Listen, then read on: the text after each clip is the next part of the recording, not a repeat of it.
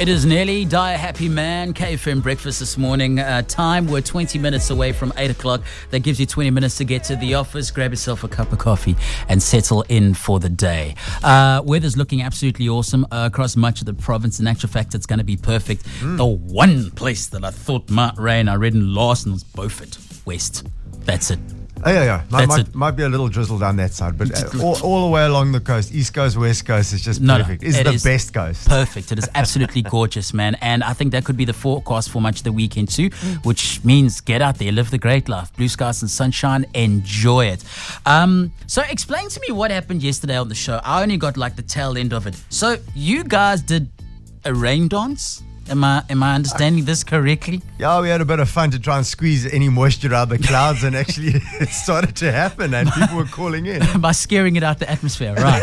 I think that's what happened. with your dancing. Uh, was there a song associated with this as well? I think like like like there was some chanting as well. I It heard was. Ryan in I the mean, we try to do it at least once a week just to bring some water to the Western Cape. just something. and droplets fell, and What? that was about it. Yeah, well, somebody said it was the window washer from the car in front, but, uh, but there were some real raindrops. We take it from where it comes. All right. I mean, we're at a place where we really, we really can't argue about where the water comes from. It's just fact is that we really just need it at the end of the day. All right. This was that tranquil music. You were trying to like seduce the the moisture out of the And we spoke to Madam Mayor, and she said, you know, the situation is real right now.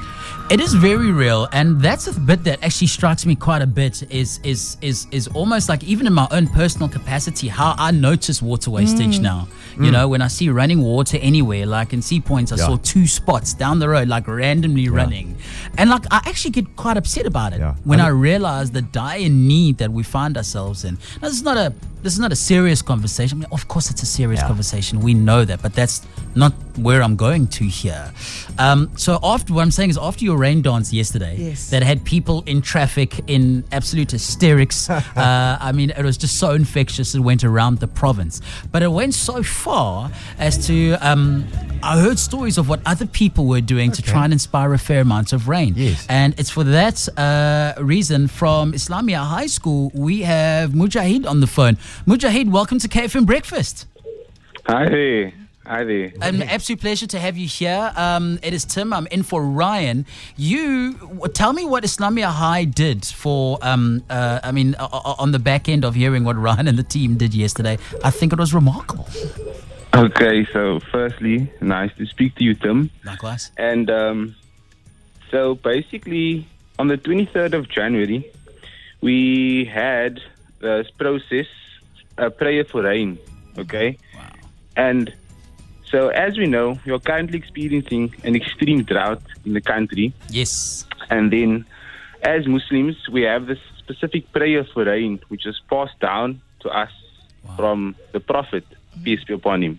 Right. So, on the 23rd of January, the entire Islamic community, including the primary school, girls' school, and boys' high school, we gathered at Islamia College to, perfor- to perform this prayer for rain. Um, the prayer includes a spiritual leader. He gives a sermon before the prayer, Right. after which he turns his garment inside out as a sign of anticipated change from drought to prosperity as well as humility. Wow. I love We that. then we then perform a congregational prayer for rain, after which is followed by a supplication for rain. So that is basically the process which we go through when we are experiencing drought. And how how many ga- numbers? How many gathered um, for this specific particular prayer? Because I saw I, I saw a picture of just so many kids lined up, what looked like on a field, and, and, and obviously going through the process of this prayer. Yes, I don't know specific numbers, but there was plenty of people. Like I said, the entire primary school, girls' school, as well as the boys' high school, as well as parents, family members, and residents in the surrounding area. So it was really a beautiful, beautiful process. Mujahid, it sounded like it was something so special, and if I'd love a heads up if ever you do something like this again, because when we need every amount uh, of effort from everybody definitely, to to to basically like if it's water saving, if it is prayers, Mm. if it, whatever it is, we need every little bit because the last numbers we heard was did I see in a newspaper the other day 136 days? Why am I thinking that? Yeah, it's, it's really amazing. They're putting it on the traffic signboards now as well. So we're counting down. So counting down for rain. What are we naming and shaming? Yeah, yeah. it's I all mean, uh, happening. w- when your final resort is to name and shame people, like you really know you're in a space where like we need to get people Yeah. to be a part of it. And uh, Islamia College, the high school, the primary schools, and everybody that gathered did exactly that.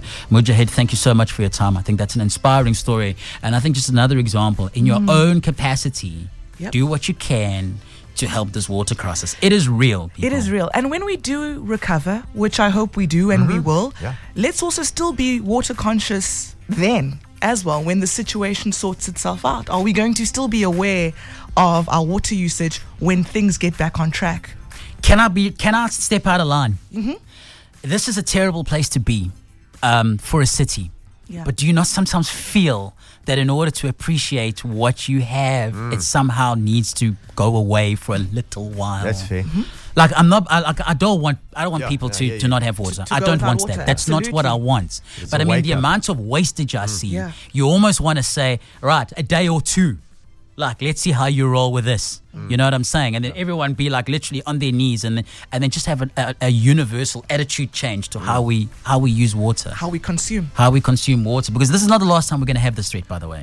That's a fact. So listen i don't mean to be so serious on a friday morning. Uh, i will make it up for you between 9 and 9.30 i have reason to believe sorry i had to make it a turnaround. I had to come up with something bright. Uh, uh, i have reason to believe we've got tickets to ultra to give away on the show this morning and none of us can have them how's that They're hey? so rare. How Never- long have we been asking for tickets to Ultra? And like, hey, I'm Santa Claus. You have a ticket. You've got tickets. Can I have tickets? Uh, No, we've been trying to buy as well, in all fairness, and they were sold out. Yeah, no. Well, yeah, they're yeah, and then we started asking. By all means, now we're knocking down doors. Now we're going to people in trench coats and going, "Have you got tickets to Ultra?"